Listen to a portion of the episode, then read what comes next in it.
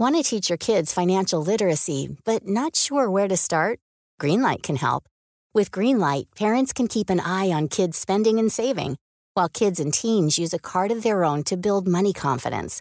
As a parent, you can send instant money transfers, set up chores, automate allowance, and more.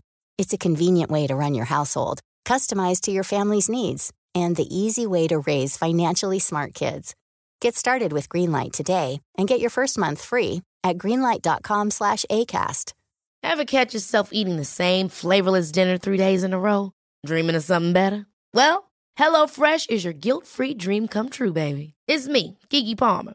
Let's wake up those taste buds with hot, juicy pecan-crusted chicken or garlic butter shrimp scampi. Mm. Hello Fresh. Stop dreaming of all the delicious possibilities and dig in at HelloFresh.com. Let's get this dinner party started.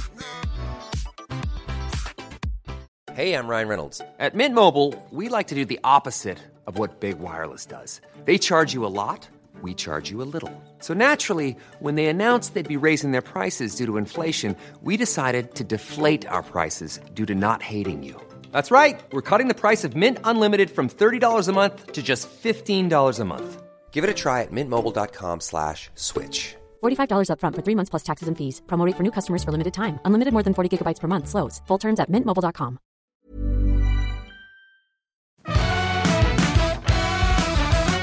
Oh, hi. Osher Günsberg here. This is Better Make It Quick, the uh, short and sharp and sweet and lovely version of Better Than Yesterday, which is a podcast that since 2013 has been trying to help you make today better than yesterday. Something you hear on this show, and every show is guaranteed to do just that. Mondays, Mondays and Wednesdays, I'm here with a guest. Fridays, I'm here with you. There's a huge back catalogue, all right? There's hundreds of episodes, hundreds of interviews. So uh, I thought you might like to take a listen to this conversation from 2015 in Ultimo in Sydney at the uh, Grand Central of the public broadcaster in Australia, the Australian Broadcasting Corporation. In Ultimo, I travelled there to go and meet with Leigh Sales, who is easily one of Australia's most respected journalists, authors, and podcast hosts.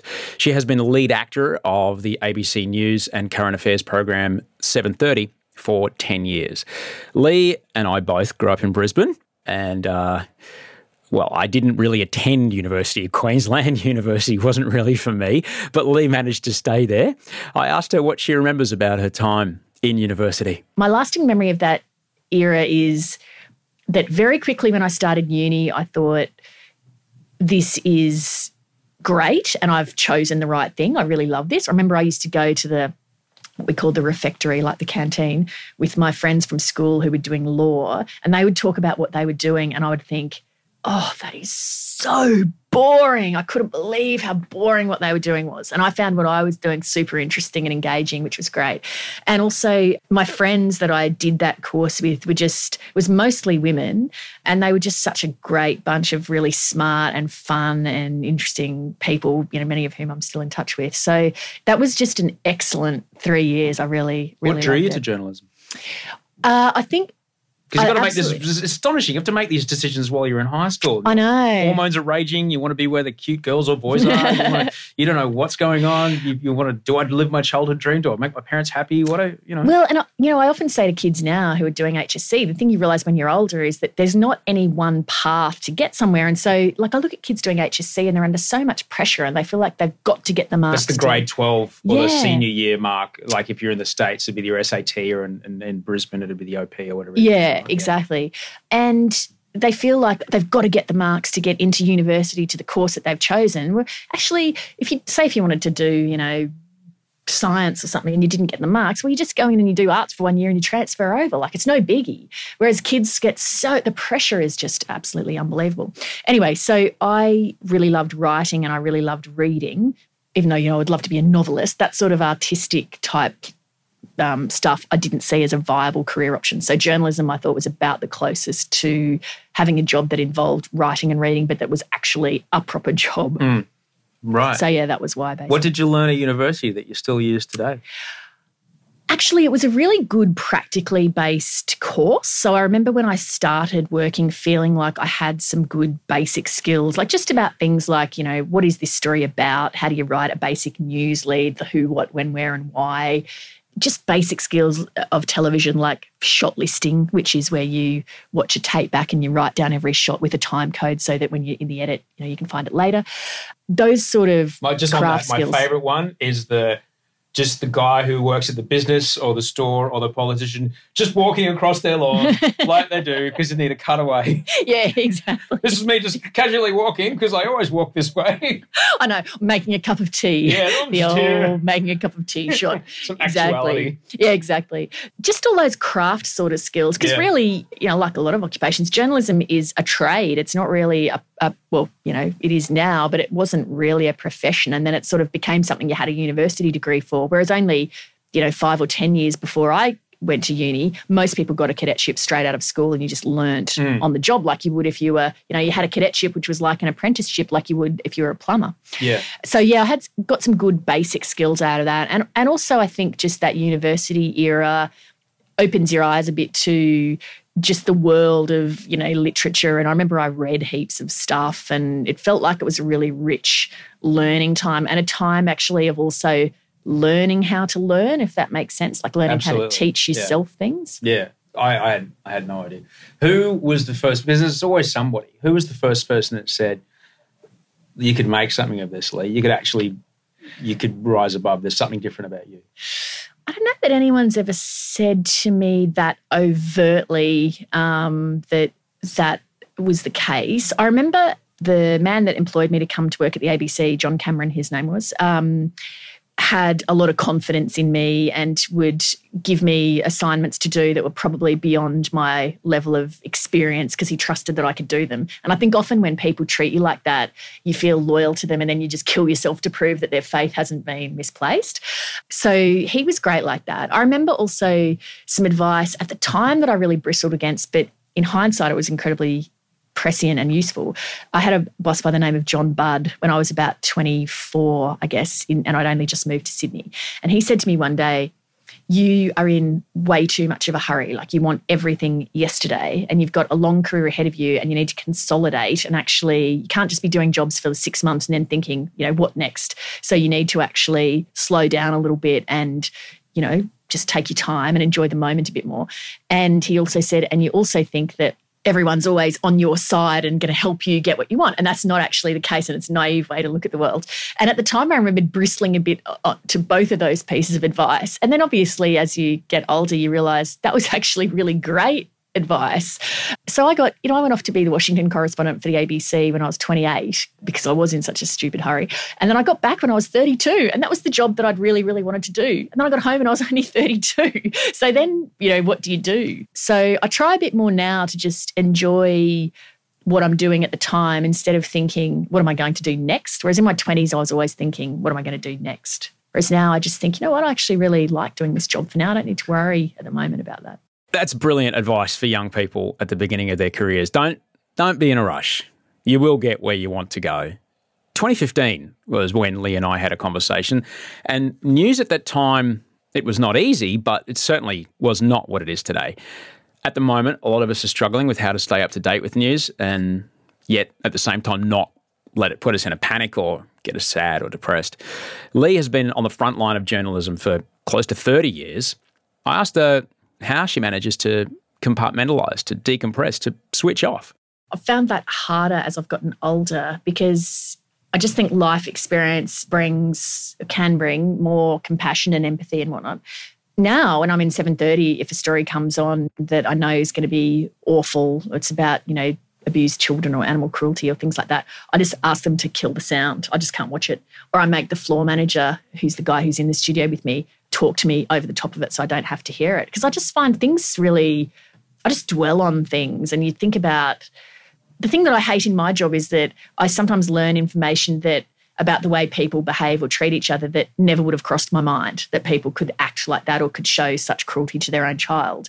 And then I can't stop thinking about it. So the easiest thing for me, I find, is to just duck the details. So, say, for example, the Royal Commission into Institu- Institutionalised Child Sex Abuse, I pretty much you know, freely admit I don't think I've listened to a single story that we have had on the show because I can't bear to hear it.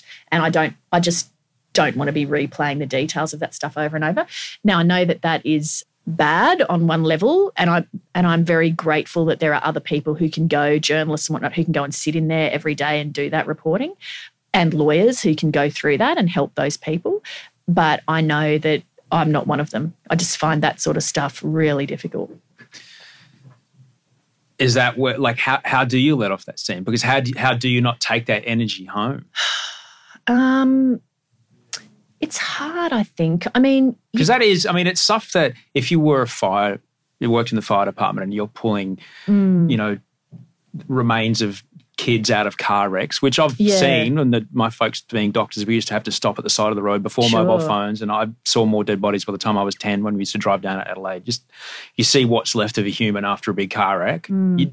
You, are eight, and you mm. go, oh, okay, there you mm. go. At the end of the day, folks like fire department, ambulance, they have mm. debriefs that's worked into them. Yeah. But if you're here watching that raw footage all day long or, and, and you're just dealing with just this waterfall of, I mean, let's face it, no one's going to write a six minute news story about how awesome this person was to someone else today. no. It's, no, it's, it's here's bad. a horrible thing that happened and it's horrible and we just want you to know that it's horrible. Yeah, I mean, you talk to your colleagues about it a bit, of course. I think the media generally has gotten better at acknowledging that counselling is required for mm. people who do, you know, these sorts of distressing stories. I think women are pretty good because we tend to naturally want to just talk to our friends about everything and blab everything yeah. out and whatnot. So, you know, I, I do talk to my friends about things if they've bothered me. But there definitely is a level where you try to detach from stuff a little bit. And I also think, to be honest, that this immersion in just tragedy and negativity and all these horrible things will probably be the thing that eventually I'll just get tired of that. And mm. that will probably be the thing that pushes me out of the type of journalism that I do. It'll be a question of, you know, how long do I want to every night of the week sort of be immersed in that up to my up to my neck. Um, well, the fact that you are affected by it means that you you, you still care about yeah. the job. If you just read the auto cue and then clocked off at the end of the day, yeah, that would be worrying. I yeah. think if you, I mean, if I could present a story about some poor child having been raped by a priest and not feel an emotional connection to it, then I reckon that would be a real warning sign that there's a problem there. But, you know, at the same time, you've got to keep it together as well. Because I think in my role, my demeanor sends a message to the audience about, you know, what to think about this or how to respond to things. So you can't, and, and also to the, as a measure of respect to the person, say if I'm interviewing somebody about something hard, I don't want to turn it into being about me because I'm crying or upset about something. So I interviewed, for example, earlier this year, Betty Churcher, who was the former head of the National Gallery of Australia, who's a really awesome, wonderful woman.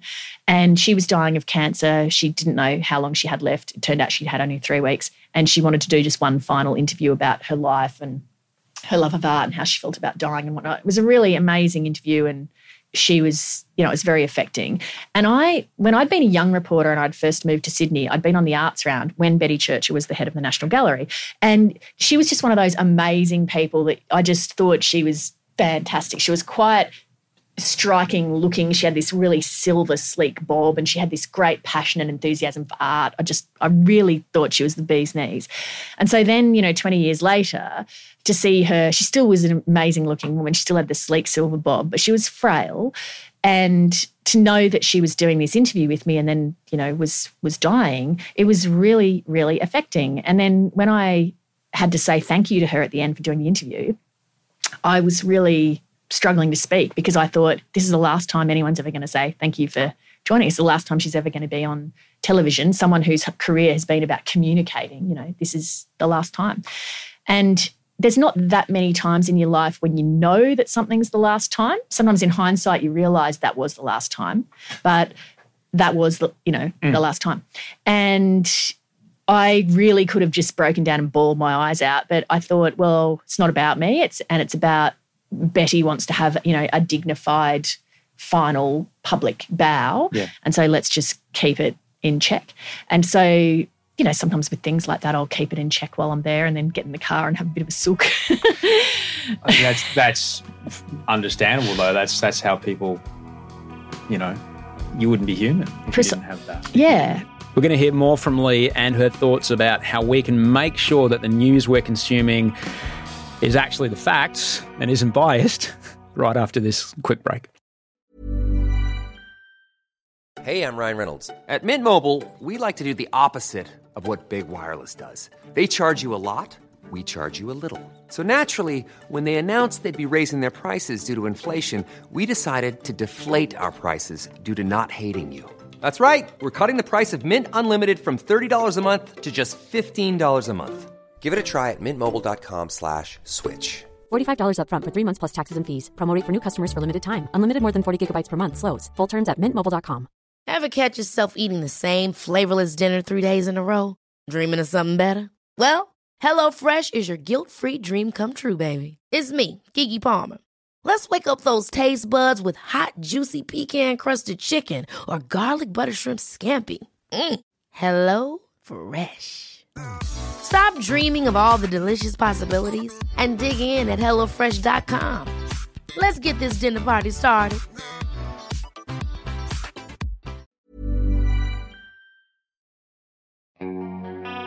This is Better Make It Quick. I'm Osher Günsberg. We're chatting with Leigh Sales today. Uh, you can find the full conversation in the back catalogue. We are coming up to an election year here in Australia. And in our country, there's a few people who have this job, and Leigh Sales is one of those people. It's her job to put people and politicians on the spot, to hold them to account, to ask them questions, to see if their point of view or their policies stand up to questioning. I asked her if she takes this idea into her work every day.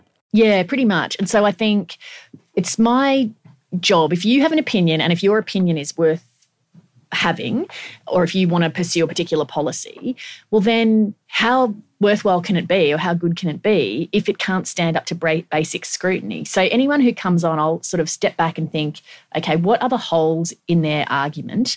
And how do I sort of press them to see if they can actually explain away those holes. And so, from my perspective, the best interviews are the ones where I've thought, okay, here's the holes. And then the person actually is able to bat away my questions really effectively. And I don't mean people just stonewalling, I mean the people who actually try to persuade you and address what you're saying.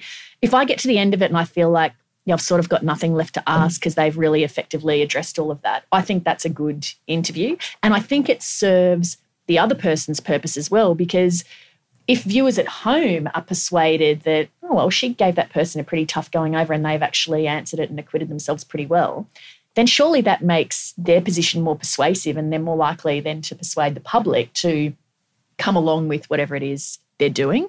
It, it always amazes me how much viewer feedback I get from people to say how much they hate politicians not answering questions and how obvious it is to people.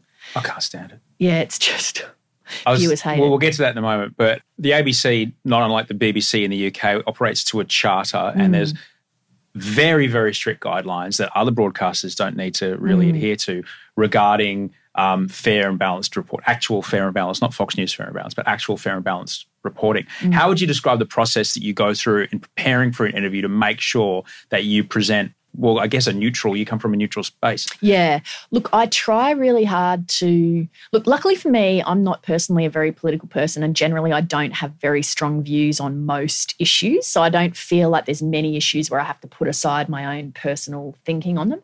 But generally, I just try to think. I, I try to just approach it from a really rational intellectual, pragmatic perspective rather than any sort of ideological perspective. So, so as soon as I find myself thinking, "Oh, well, that's just wrong," that's a warning sign to me that that's my personal opinion creeping in. Because words like right and wrong, or moral or immoral, that's you know a real value judgment. So I try to just divorce my sort of process from that. So, so for me, it's very much a logical thing. If the interviewee says A, are the consequences going to be B or C? And then I try to just address it from that sort of a, a, a way of looking at it. And you have to sort of judge it in the moment when you're doing the interview. How often do you interrupt? When do you pull somebody up? What's, I guess, fair in terms of, you know, how much you let the other person speak and whatnot. And they're all things you have to decide on the run. So it's quite hard to quantify how I make that decision. But generally, it boils down to if I think they're actually addressing the question that I asked and engaging, then I'll tend to let them go. And I also try to, if I am cutting someone off and interrupting a lot, I will sometimes say, look, the re- sorry to interrupt. The reason I'm interrupting is because I think that our viewers would be interested to know blah, blah, blah, blah, blah. Mm-hmm. And then that sort of signals to the talent you're annoying. You're not annoying me. You're annoying Yeah. a million people who vote for you. So try to make a connection Yeah. with them. And it's also flagging to the audience don't be annoyed at me interrupting. Uh, here's what I'm trying to do on your behalf, Yeah. basically. So, yeah. I think a lot of it, certainly for me, and I'm, I'm not asking you to agree or disagree with me, but certainly a lot of it for me comes from where I stand and my bias when I view, like, say, for example, let's go back seven years when the last government was in and someone's grilling a Labor politician about the, the proposed carbon tax. And I'm going, finally, yes, great. Get off his back. Stop, stop annoying him. He's fine. Stop, stop being so rude. We need this. We need this. And then when I see you slicing up the treasurer after the latest federal budget, I'm like, fuck yeah, have that Hockey. But that's my bias. That's, the way I look at it. That's how everyone looks at it. Um, so yeah, I find from interview to interview, you know, different people like an interview and then they get cranky at a, at a certain interview. But you know, I was talking to my producer before about the Killing Season, the documentary about the last Labor. Pretty government. awesome. It's amazing. But we were talking about how we think you know Rudd and Gillard are coming out of it, and she had the exact opposite opinion to me. We're watching the same material, but we have the exact opposite opinion as to who's coming out on top. So it's so unbelievable, you know, what people actually take. Even in, from the same interview, some people will say, like that Joe Hockey budget night interview, some people will say, oh, that was way too hard, you were out of line. And other people will say, you, you're such a liberal lover, you gave him a free run. Go figure. You really can't please everyone, can you? If you want to hear my full conversation with Leigh Sales, it's from 2015. Scroll back to the earlier episodes in this podcast feed. You can catch Leigh every night at 7.30 on the ABC. And her podcast, which is fantastic, is called Chat 10 Looks 3. And um, that's with her extraordinarily esteemed colleague, Annabel Crabb. I'll be back here on Friday for a quick chat and Monday again uh, with a guest. Thanks for being here. If you need me, send us your email at gmail.com. Find me on Instagram and TikTok if you like. Always love to hear from you. Thanks to Rachel Barrett, my executive producer, Andy Marr, who's working hard to make these shows. And um, of course, this podcast episode was produced by the wonderful Bree Steele. Toehider on the music, and you for listening. Thanks for being here. I really appreciate it. I'll see you on Friday. Sleep well, dream of beautiful things.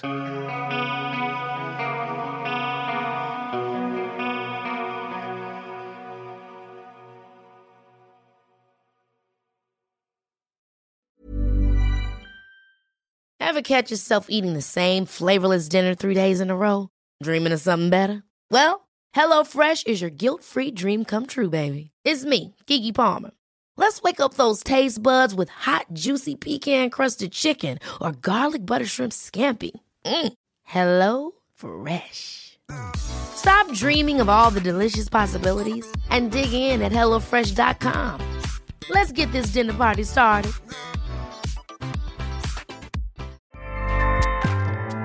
ACAST powers the world's best podcasts. Here's a show that we recommend.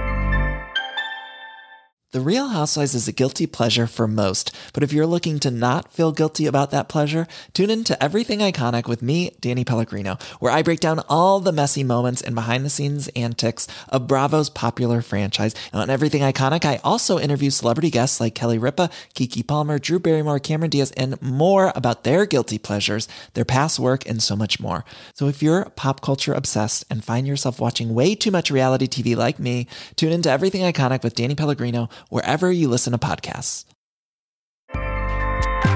ACAST helps creators launch, grow, and monetize their podcasts everywhere. ACAST.com.